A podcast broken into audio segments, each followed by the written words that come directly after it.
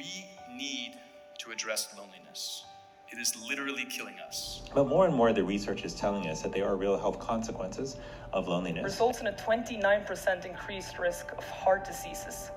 That's equivalent to smoking 15 cigarettes every day. The problem is that more and more people are lonely today. In fact, it's almost one in three. We must connect to people, we must engage with people.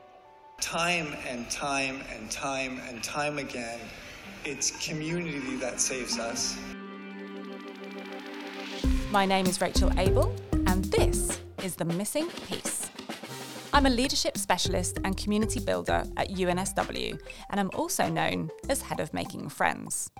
The most important thing to me here at the uni is to make sure our 60,000 students feel connected, that they belong, they matter.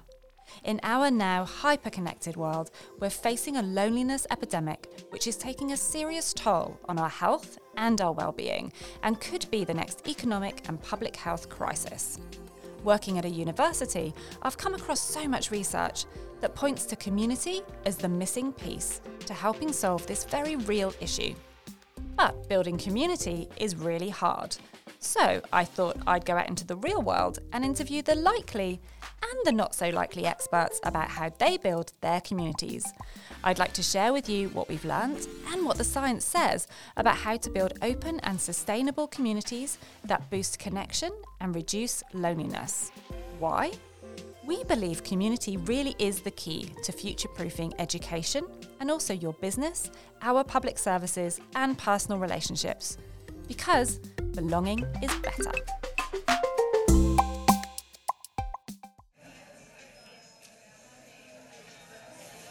Cafes are a regular meeting place for people.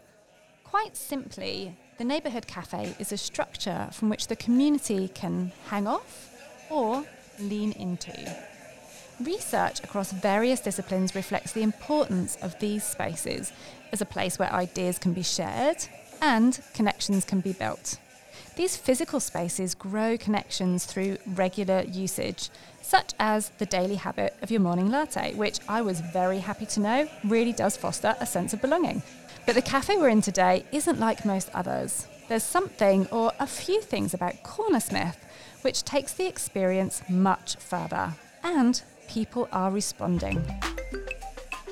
I'm here right amongst the hubbub of the busy Cornersmith Cafe in Annandale with Alex Elliott-Howery, founder, owner, pickler, teacher, writer, mother. Not sure if that's the right order for you, Alex, but um, Alex opened the first of the Cornersmith cafes in Marrickville with her husband, James Grant, seven years ago and immediately struck a chord with the community. Soon after, they opened a picklery by the same name, and three years ago, the very cafe we're sitting in today in Annandale. Good morning, Alex. Thank you so much for talking to us today. I'm really excited to find out more about Cornersmith.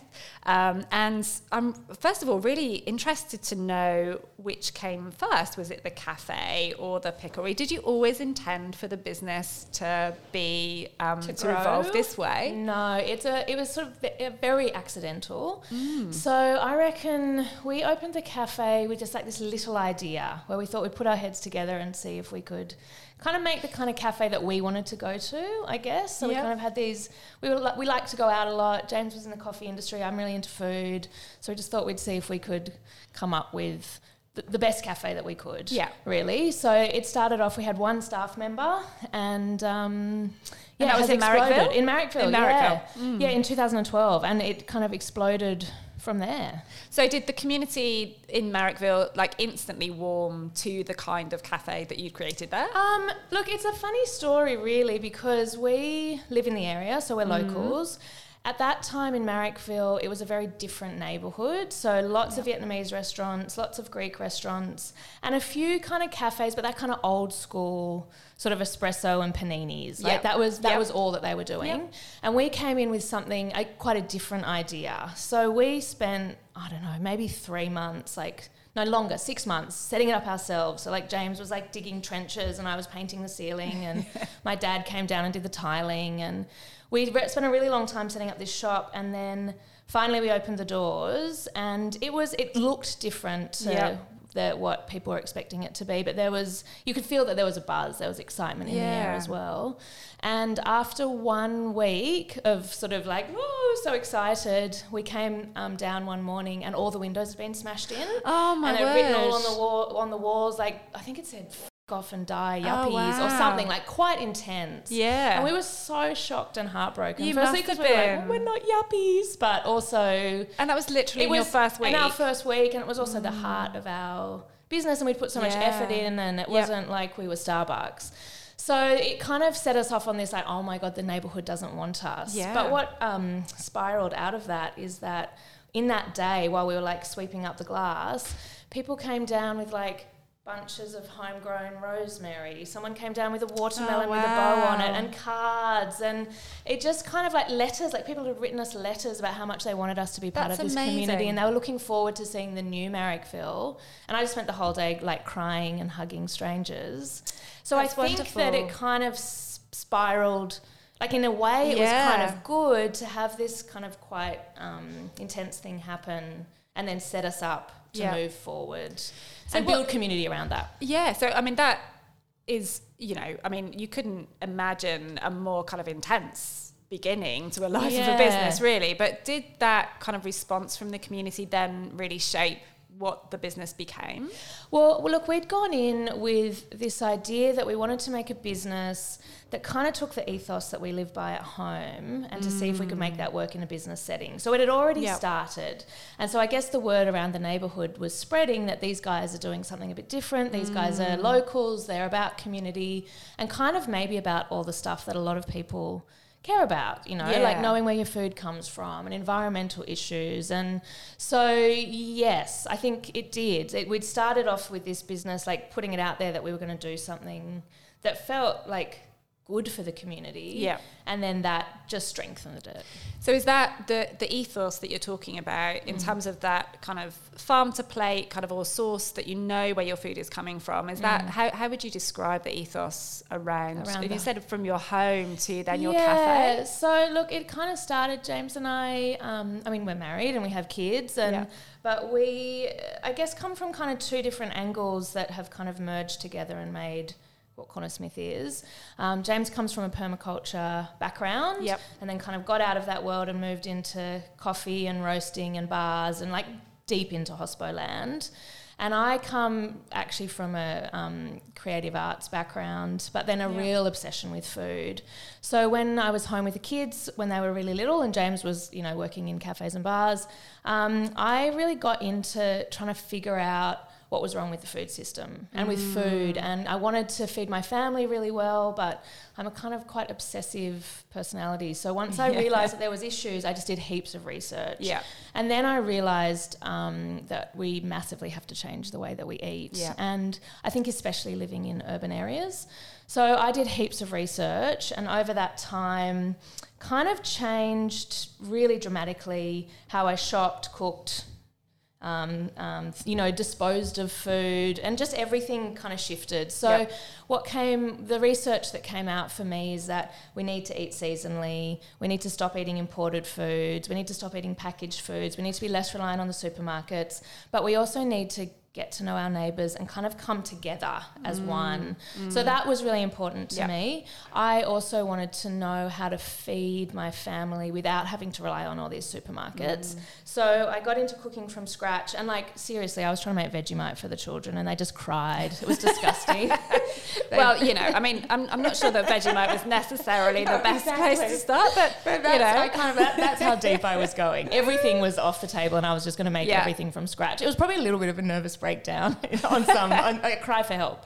No, But, we're like um, peas in a pod. I, you know, if I get onto a topic, I research it absolutely exactly the same. Yeah. I was going to ask because when you were embarking on that journey, trying to feed your family in a different Mm. way and kind of engage with the food supply chain in a different Mm. way, how difficult did you find it to find people who so are suppliers? difficult. Yeah. Um, I mean, I would go to the supermarket with like all my apps, you know, because there's Yeah. a million apps that tell you how to, you know, what to buy, and but I would just have like an empty trolley and like Yeah. defeated and guilt on my shoulders. So that's why I went into the cooking from scratch. Um, but over that time, when I started thinking about food waste and I started thinking about eating locally and you know, under, like joining partners with your neighbors in order to feed Mm, the neighborhood. So I started noticing, I just was looking at the world differently. So I started noticing that in um, our area in Dulwich Hill, there's heaps of fruit trees, heaps of veggie patches because it's an old Greek and Vietnamese neighborhood. Yep. New families have come in and they're not picking the fruit. So they don't know how to manage the amount Ah, of produce that's being interesting. grown in Yeah. the urban area. Yep. So I would watch, you know, kumquats rotten on the ground in winter or figs in summer, and I was Mm. beside myself. So I just kind of was like, something's got to be done. Like maybe I can start saving fruit from my neighbourhood. So I started knocking on people's doors like a nutter, and I always took the kids so they didn't think I was a robber or just a weirdo. You And make I sure just- the, children were dressed well with Yeah, clean faces. You know, we're a nice family, honestly. Yeah, yeah. Exactly. so we, um, I started knocking the doors. If they, and I would just say, you know, all those grapefruits, would you mind if Mm. I picked them, or would you like, you know, could I have them? And most people were just so grateful that someone was Yeah. wanting to deal with this produce that they've been like been rotting in their backyards and they've probably been feeling guilty about. So I'd take it home, teach myself to preserve it because I felt like preserving was something. I was like, there's something in this preserving, but I mm. hadn't quite joined all the dots yet. Preserve something, and if it was good, I would drop a jar back to that person. And that's when I built up this connection with these people in my neighborhood that I would mm. never have talked to otherwise. I love the fact you were like the jam fairy. I I, would like have been fairy, beside myself with exactly. happiness as somebody who had just been took depositing. your Yes. rubbish and then dropped Fabulous. it back into Yeah. something edible. So what kind of happened over that time is that people were giving me their grandmother's recipes, or we were talking Mm. about plants, or you know, wh- you know that when the best time to pick your Seville oranges is, or whatever Yeah. it is, like all these old kind of Yeah. conversations, and I loved it. And I didn't, again, I didn't quite know what I was doing. I just thought it was. Know, I was filling up my time as well, Yeah, and, in, and and learning. Yeah. So the word spread around the neighbourhood, and I would open my front door, and there'd be a bag of chocos or a box. You know, James would be yelling out, "There's more bloody fruit on the doorstep!" and I'd be cheering. And I would imagine your kitchen at this point, you'd have had huge, massive saucepans full of various Yeah. things bubbling and on the go at different times. Yeah. And I was hardly cooking dinner. I was just Yeah. making like Jam? yeah, Yeah, thirty great. litres of Yeah. passata or whatever it was. so it kind of you know it half worked. Um, and anyway, I started filling up the garage with all the stuff that I was making because once you start, you just realise Yeah. how much you can make as well. So, more and more research is telling us that the key to building sustainable communities is to focus on existing community assets. Kretzmann and McKnight's ABCD model, that's asset based community development, acknowledges that all members of communities have skills, knowledge, networks, and experiences that they can use to improve their community. By engaging her neighbours in this way, Alex has tapped into those existing assets. And you already had, I guess, then the connection with the community because you would have been quite well known as this crazy The crazy lady, who would yeah. pick up the kumquats and Yeah, deliver exactly. you. Yeah, yeah. So once we opened, I liked what was going on so much in that time when I was knocking on people's doors that I decided to see if we could make that work in the business. Mm. So, I mean, look, our menu was written around local produce, seasonal produce, knowing where stuff comes from. Yep. Very simple, very home cooked, not food fatty, not health food, just good, good food. Yeah. Um, and obviously with a preserving element because I had a garage full of stuff I needed to, to use. So when we when I went back to the cafe, I just kind of thought, how do we get that? How do we get that across to people? And um, I, still knowing that there was so much produce just in our area in people's backyards. So I wrote up a little blackboard. I think it was before Instagram even, or before I knew about Instagram. And I just wrote up on the blackboard that we were looking for extra home, excess produce. Yep. And I reckon from that day, stuff rolled in. So there was this guy across the road who, you know, was a suit and tie city worker. Yep. And every morning he would drop past a huge bag of rocket. a- And, we would give him his coffee on the way to the train station. He'd give us the rocket. And it was kind of this gentleman's agreement, bartering, Yeah, uh, yeah. trading system. And then. Is that how it works with everybody? So if somebody drops something off, there's something kind of Hmm. In return? Yeah. I mean, most people don't want anything. They Yeah. just want to know that whatever they've grown that they can't It's eat get used. isn't going to just Yeah. go to waste. Yeah. So I think it was the choco that really set off the um, the whole trading system. Yeah. so which is very you know I mean you hardly see them anymore. But Yeah. they um, we needed we'd run out of cucumber pickles for our sandwiches. And I didn't know what else I could pickle when Yeah. summer, you know, I was sort of new to it all as well. And then I don't know, I think James said, what about a choco? Because they're kind of crunchy and they're fresh and I don't even know what a choco is. you need to oh. explain to me oh, what this. Yeah, I have oh, no it's idea. kind of like it's a fruit vegetable. I'm going to say fruit, somewhere between like cucumber, apple, pear. It Oh, kind of okay, has not a lot of flavour. Yeah. it absorbs any flavour. Very crunchy. They're very Australian. Like they used to grow on the Ah. Back, you know, outdoor dunnies out the back. Yeah, yeah, And yeah, they were kind of this thing that like Australians thought were, you know, their mums used to like overboil them and cook them, so everyone's a bit scarred by them. kind of sort of like a Brussels sprout in the same Yeah, kind of way. in that same context in of that's English disgusting. sens- Yeah. sensibility in terms of an overcooked sprout. Yeah, exactly. Yeah, yeah, yeah. Got it, got it. So we then, but they make amazing pickles. Yeah. because they're crunchy and they're fresh, and everyone's I'm gonna got have to try one now. I love pickles. I'll give I'm you the obsessed with recipe. pickles, Yeah. yeah. Um, so I did a call out for chocos, Yeah. and I think I put that on social media as well as on our boards, and in it rolled, and people were just like bags of chocos were coming to the door. So I started closing the cafes on Monday just for pickling, which was not a good business move, but it was adorable, and you know it kind of pushed. Yeah. The business in a different direction. Yeah. Um, and that's where we would just preserve whatever excess had come in. But the trading system is massive. Mm. Um, I reckon we trade almost every day. It's grown into something that I didn't expect it to grow into. Mm. And I'm fascinated with why people do it. I'm really interested by that aspect of what you're talking about because you it, it kind is something that started organically. But you were responding to a need that the community had. So mm. you started off as part of that community and kind of walking past and seeing all this produce that was going to waste. But then you obviously tapped into the zeitgeist around the local community. There was something that really other people needed from you. Mm. And then you've you've met that need in the community, which I think is really interesting. Yeah, it is really interesting, and I can't. I you know, I mean, it, I've been doing it for eight years, and I still feel like I can't quite put my finger on why do people go to the effort of picking their entire kumquat tree, you know, which is work and labour, or their grapefruits or whatever it is, you know, packaging it up in boxes or whatever, driving to our cafe. And dropping it off. Like, it's not like they're getting a lot of money for it. They might get a jar of pickles or a cup of coffee. And then these people can afford these things as well. So there's mm. something in it that's bigger than Yeah. that. Yeah. And I feel like, you know, after talking to hundreds of people about it, I just think that people are looking to connect.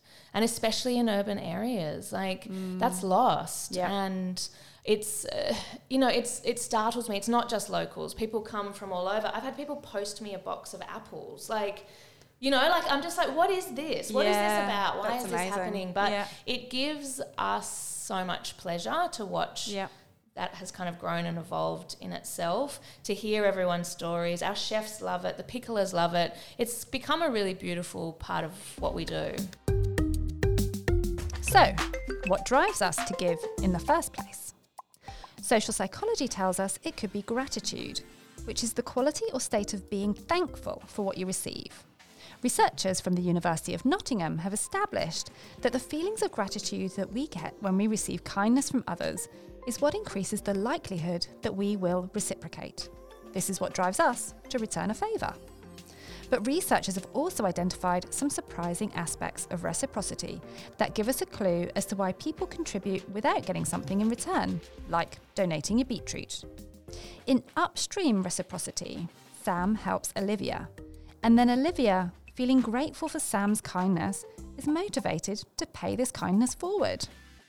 In downstream reciprocity, Jamie sees Sam help Olivia and is grateful that people like Sam exist. So, Jamie helps Sam. In Alex's trading system, these acts of kindness aren't purely transactional and are instead perhaps motivated by gratitude for what a community like Cornersmith stands for. I, I love that your defining moment was that choco. Yeah choco. The Choco, Choco, Choco incident. Um, you can tell I'm not Australian. Um, there's a huge amount of science that goes behind, you know, a lot of what you're talking about in terms of that personal human connection and how we've eroded that as we've, you know, changed into this modern society where there's that lack of connection. Um, and there's also, you know, a, a lot around how cafes have become that community hub. Yeah. What's really interesting as well is, I guess, the surprise that I have in that people have got that much produce because you would have thought, as you were saying, that these gardens were often planted maybe one, two, three generations ago. Yeah. And, you know, there's obviously people, though, who are still growing a lot. So there is So much, this- especially in the inner west. Yeah, Yeah. yeah. So people really want that connection as well with their with their food and knowing where it's going. Yeah. Um, and they're creating, they're able to create something too via you to have it turn into something else. And then it goes into within the community, we turn it into something, it feeds the community. Yeah. So it kind of ticks all the boxes Yeah. around uh, whatever that whatever that is that is in people that you know we it does get uh, it kind of gets watered down or I don't know it's gone. It feels like but it's like it's like it's like uh, instinct Yeah, you know yeah. to connect around food Yeah, it's a basic human Yeah, desire to be connected with other people, but also to be to be able to share that experience. Yeah, and sharing and feeding and yeah, and it's look, it's been an incredible part of what we do. And look, sometimes it's an absolute pain in the ass. Like I don't Yeah. want sometimes I don't want thirty kilos of grapefruits one Yeah. day. And I'm like, oh my god, what are we gonna do with them? But what you know, we've we are in a position where we have the picklery kind of came out of that trading program because I was like, we have so much produce. Yeah. So how do we now turn this part of the business, which can't really be sustained in a little cafe, Yep. into the next thing? Into so the next we thing, set up yeah. the picklery, which was um, a place to. Uh, for us to make all our pickles and preserves, and that's where we run the cooking school.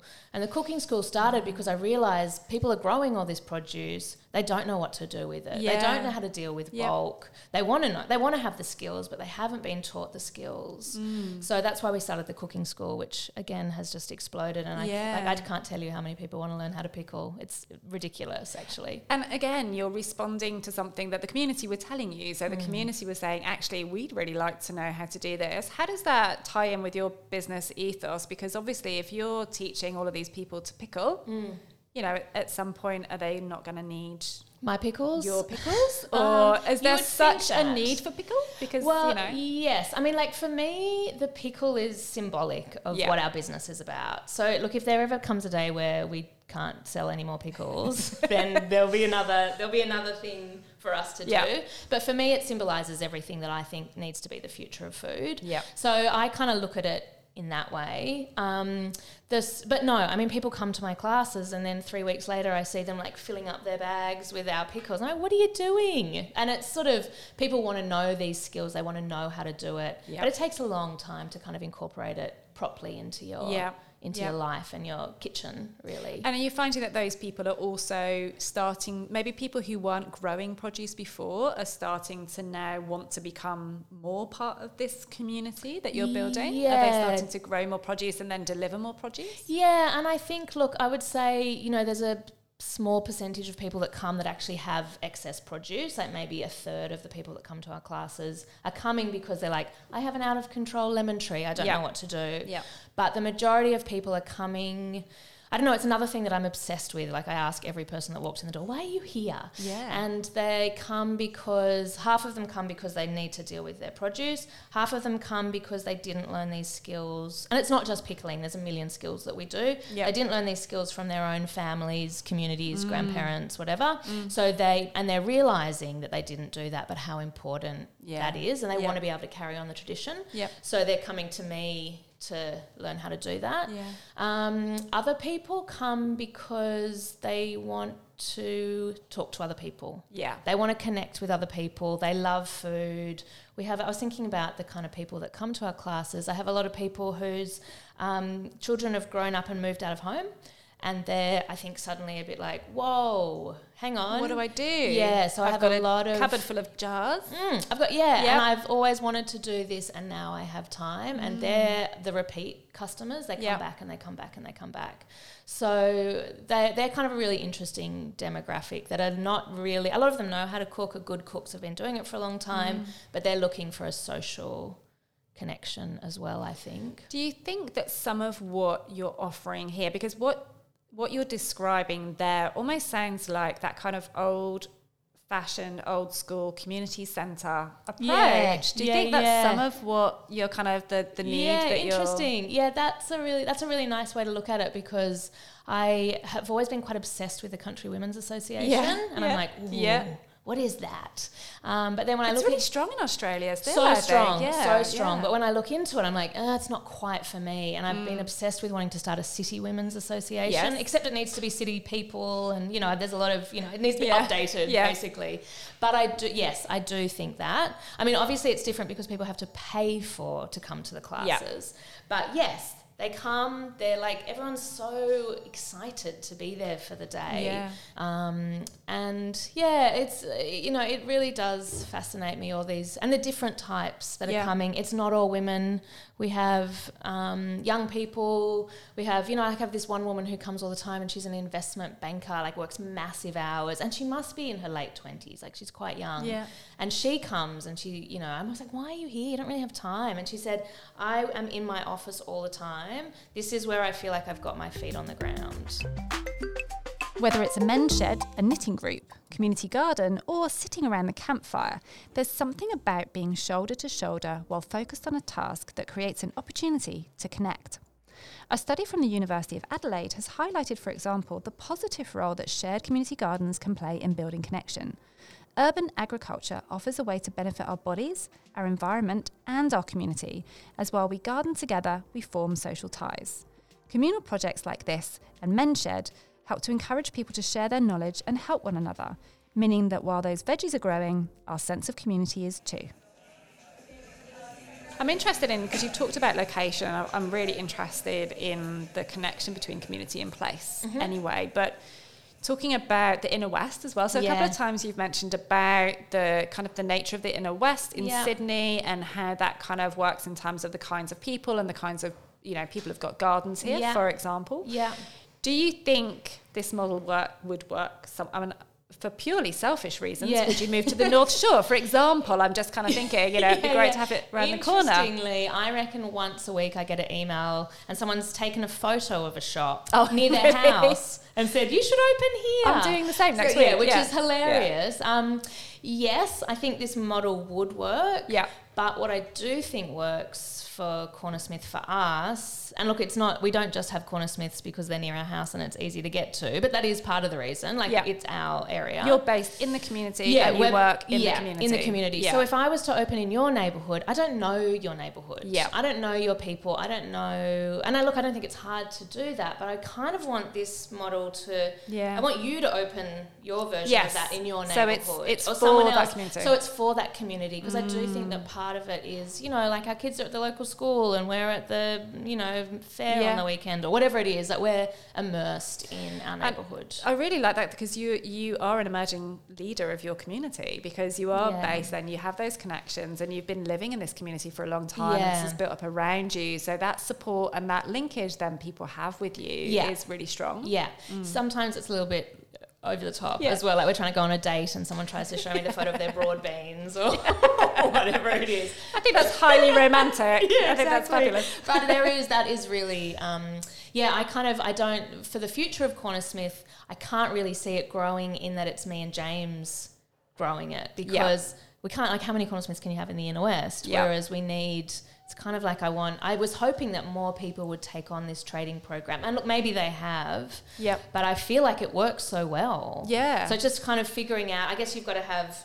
And look, James and I are both like nutters, so it's kind of worked that there's two of us forging forward as well. I think often as well when you see businesses really thrive, there's somebody who is incredibly passionate Mm. Yeah. and connected to what they're doing. Yeah. And when you see somebody who's really connected with their purpose in that role, you know, it really shines out Yeah, of, it's of true. them. And I think people, you know, the main, like we get, you know, people send emails and the main thing is like, it just all feels so sincere. And like, that's such a nice thing to hear because a lot of business isn't. Yeah. Yeah. Yeah. So yeah, it's great. You're starting to kind of think about growth because obviously all businesses get to a point where you kind of need to keep evolving and keep Mm. growing. So the the popularity of the the workshops that you're running, is Mm. there a way that you can bring that kind of education, you know, and obviously coming from the university space, it's really Mm. interesting to see when you get something that people really engage with, like how can you deliver those skills and that knowledge to more people? Yeah, yeah. Look, I think um, you know, for me, the future of the business is not cafes; it is the education. The cafe is a nice framework that it can kind of bounce off, and a really accessible way for people to engage with what we're doing Yeah. without having to commit to coming to a workshop or you know they get a little taste of it Yeah. um, but the workshops and the education is what I want to grow. Um, and I think that, uh, you know, I feel like really what needs to happen is that people who own businesses need to come to me. That's wha- how we. That's how we grow this. Yeah. And that's. I don't know really how to do that. I don't want to have a mm. Cornersmith franchise. Yeah. But if there could be a way to have a sustainable franchise, then So- I would be really interested in that. if I'm a cafe owner and I'm on the you know northern beaches and Mm. I love what you're doing, I could come to you and you could mentor me or put me through a training program, and then I could learn some of the ways that I can then build that community. That would be an amazing thing Yeah. to do. It is not set up. Please don't call me for that Yeah. yet.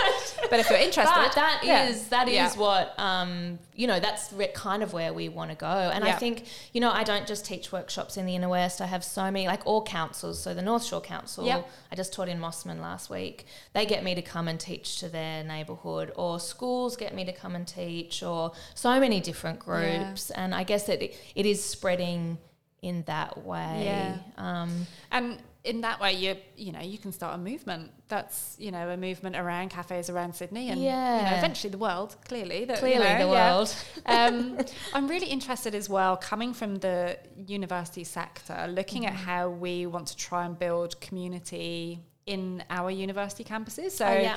you know, being able to connect students, and we have a um, there's a Facebook page that the students run called Free Food on Campus. So, Oh, if at any point during the week or the day there is free food being offered somewhere, they post it, and then you'll Mm. Great. find queues and queues of hundreds of students Yeah, kind of queuing yeah. up. Awesome. But what's really lovely about that as well is that they're congregating around food, so that Yeah. creates a sense of community. And just really interested in in your thoughts because you've created that sense of community in the cafe, but also Mm. around your education program as well. Is there something that you do when you're teaching and talking to people in the workshops where you talk about community and how important that is? Yeah, and I think, look, I feel like that my story of that, you know, that kind of accidental thing that I was doing with the uh, picking neighbours' is very accessible to people. People can Yeah. um, either, you know, imagine themselves doing that or think it's hilarious or, you know, whatever it, whatever it is. So I guess I always tell those those kind of starting stories as Yep. the as the beginning.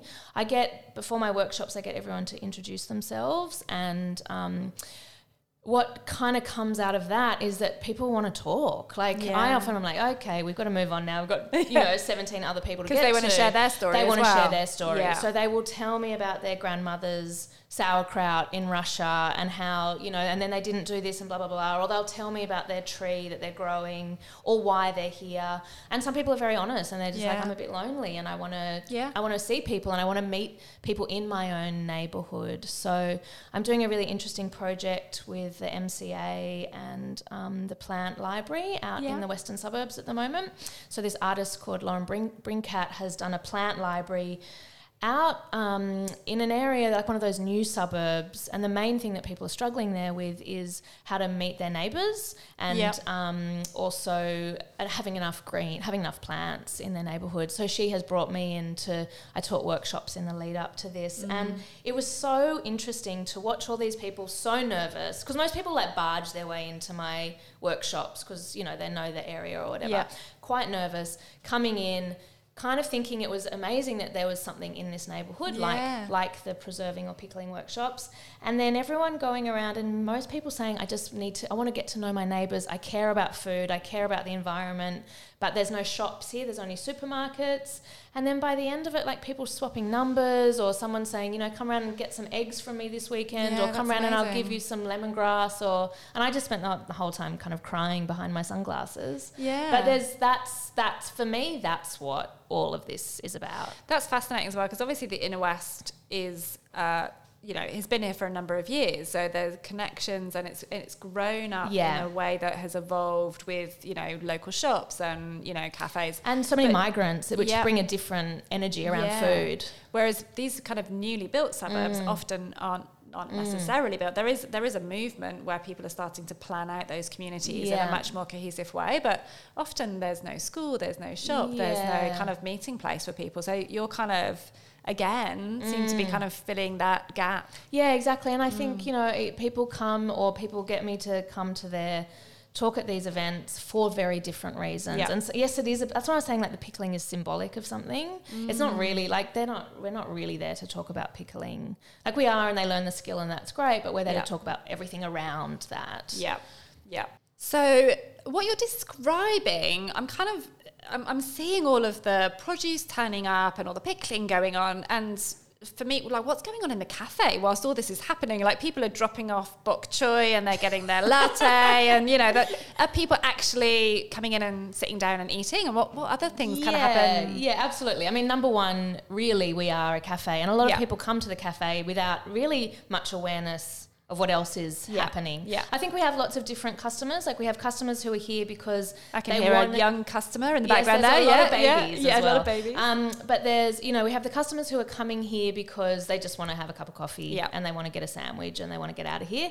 We have customers who are coming because I feel like maybe there's some people who maybe can't do this stuff at home themselves, but feel like I'm putting my money somewhere. I'm supporting a business that does do it, so that Yeah. comes back good onto me. Because you're a Sorry about that bad social impact for yeah, purpose yeah, business. or maybe it says something about like I'm the kind of person that goes to Cornersmiths. You know what I mean? yeah, yeah. So I feel like Yep. there's people who use Yep. it in that way, um, and then um, there's a lot of people who use our space. And I think, you know, particularly in Marrickville, but also here, that either work in the space. Like Yeah. they bring their laptops, and there's a lot of um, creatives yeah, that just come here and use our space. I find that really fascinating how the world of work is shifting. So lots Yeah. more people are, are using home as a base, but actually they kind of want a bit of human connection Yeah, absolutely. during their working and day. they want you can see they want the buzz around them, but Yeah. they kind of want to be on their own doing Yeah. their own work. Yeah. I mean, which is the opposite of me. I just want to be alone when I can, but I can see why it's so appealing. Because what you're talking about, it sounds like you have a huge variety, different sorts of people, but really what Mm. connects them is wanting to be part of this Cornersmith, this I world think- that you've created. Yeah, look, I think some people do, and some people use us just like a regular Just like cafe. a- you know, because great flat white. yeah, exactly. Yeah. Because we do our food's really good, our Yeah. coffee's really good. Um, you don't have to engage in all the the other stuff that goes on Yeah. if you don't want to. Like you can take as much as you want mm. out of what we do, Yep. which is why I really like our business because I think you can I- interact on different levels Yeah. with it. And some people, you know, come to our cafe every day and come to all our workshops and buy everything that we do. Other people like only buy our pickles, or you know, it's interesting that people at the workshops often don't even realize that we have a cafe. Like there's Oh, okay. there's Yeah, interesting yeah. kind of people, I guess, using it for different reasons as well. And with your regulars, like you, I mean, I would imagine most of the people who are bringing the produce Mm. are, you know, like Rocket Man with his rocket, Yeah, and, yeah, his, and his latte on his way Yeah. to work. Do you get kind of just random people who you know, drive all the time. Really, wow. Um, I mean, we get a lot of repeats, so Yep. and it's quite seasonal. So I know every um, maybe August that um, Karen's going to come in and she's going to bring us like ten boxes of the most amazing Rangpur limes, and we all scream Yeah. and we're excited and we Yeah. take photos with her, and we only see her once a year. Mm. Um, we have people that you know are more often come in, but honestly, we have people who are just will bring in a box of mandarins and we will never ever see them again, and they might not get a coffee. There's people who just like literally pull up the car, drop the mandarins off. And leave like nothing. They don't want to engage. They don't want anything. And other people are obsessed because we write everyone's name up on the board and what they've brought in and where they live. Other people are obsessed with being on the board. Yeah. so it's really interesting. It's very different how people want to be part I of it. I find that so moving that um, you've had that much reach that people would just kind of, yep, I'll just drop off this and just knowing, and then just walking away and just knowing that it's gone Mm. Yeah. somewhere which is useful. It makes I think it makes people feel really Yeah. good and really connected. Yeah, and to be part of that as well, I think to, to have people connected with being able to um, show that kind of add, adding value to other people in their community. Yeah. Without actually wanting any rewards or Yeah, it's recognition. nice, isn't it? It's really beautiful. it. They're my Yeah, favourites. Yeah. How transferable is what you do here Mm-hmm. in the inner west of Sydney to other communities? 100% transferable. You've just got to have someone who wants to do it. And I think all communities would respond really well to what we're doing. And I know that they do because how much people want Cornersmith to be in their own neighbourhood. Um, so, yeah, I think it's just about finding someone who cares about all the stuff that Cornersmith is about and encouraging them, pushing them. Like it's almost like the community needs to get behind someone to create what I'm doing in the, in a neighbourhood.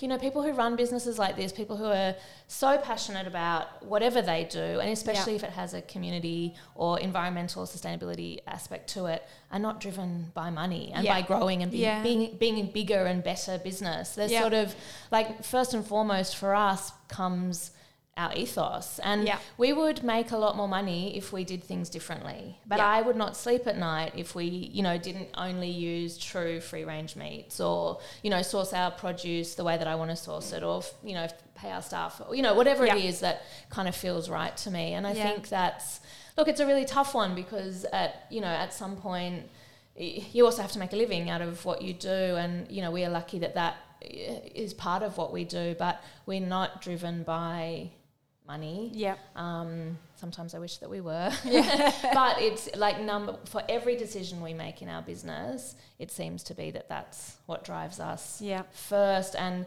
is what's going to kind of keep the momentum going if we can keep the business afloat. Yeah, and I think that's wonderful that you have that really ingrained sense of social responsibility Mm. because um, that's really, you know, you see this in terms of moving around contemporary business models that the ones that are doing really, really well have that ethos at their heart. They're something Mm. Yeah. that wants to give something back to their communities. Yeah. Yeah. But I think also what, you know, in uh, big cities and urban areas, there needs to be support for businesses like this Yeah.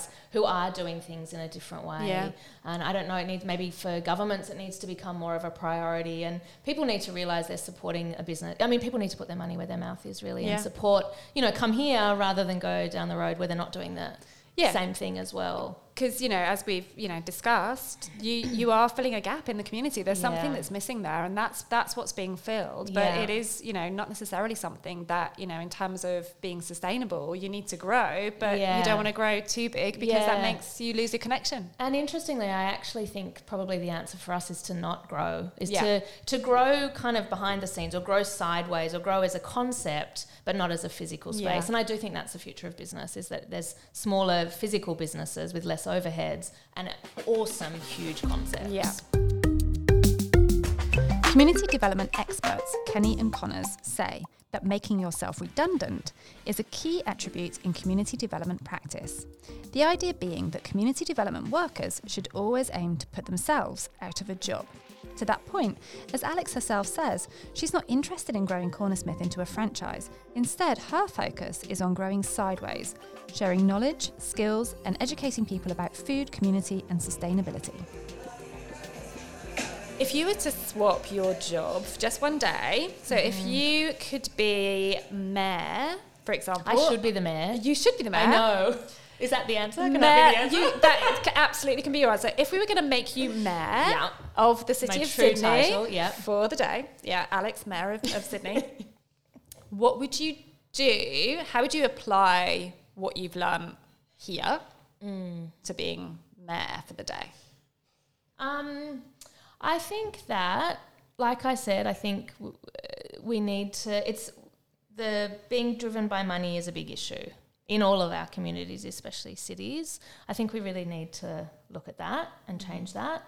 Um, I would definitely look at community building, which I know is already being done, um, because I don't think it's that hard to build community. I think part of the problem in Sydney is there's a lot of forced community. Like they try to create these, you know, bring everything together to try and make it, and it feels a bit soulless. And again, like the big dag, but I think you've we've got like somehow got to bring the heart back into everything that happens, especially in urban areas as well. I love how much you're doing for the community here. I also am just really in awe of how much you're doing in terms of being a leader for your community and um, on this mission around how we can improve Yeah. aspects of our food supply chain, which I think is just so important for everybody to engage with. So thank you so much for your Thank time you. today. Thank you for having me. Such an interesting conversation with Alex today. Such an amazing amount of content. And from that, I've got three practical takeaways for you. Number one, harvest your chokos. This is all about focusing on what you already have and encouraging others to make the most of their assets too. Number two, return a favour. Simply, this is about acknowledging those who do lots of things for other people and finding ways to support them. And number three, find your inner jam fairy. This is about creating opportunities for people to connect. And it works really well if there's a shared focus, whether that's gardening, cooking, cleaning. It can be something very simple, but anything that really helps people to share knowledge and achieve something together. Thank you for listening to this episode. Make sure you head over and follow me at Rachel Abel on Facebook or Rachel Abel underscore on Twitter. You can find snippets and additional content on the Missing Piece YouTube channel and all other kinds of posts on our Instagram at tmp.podcast.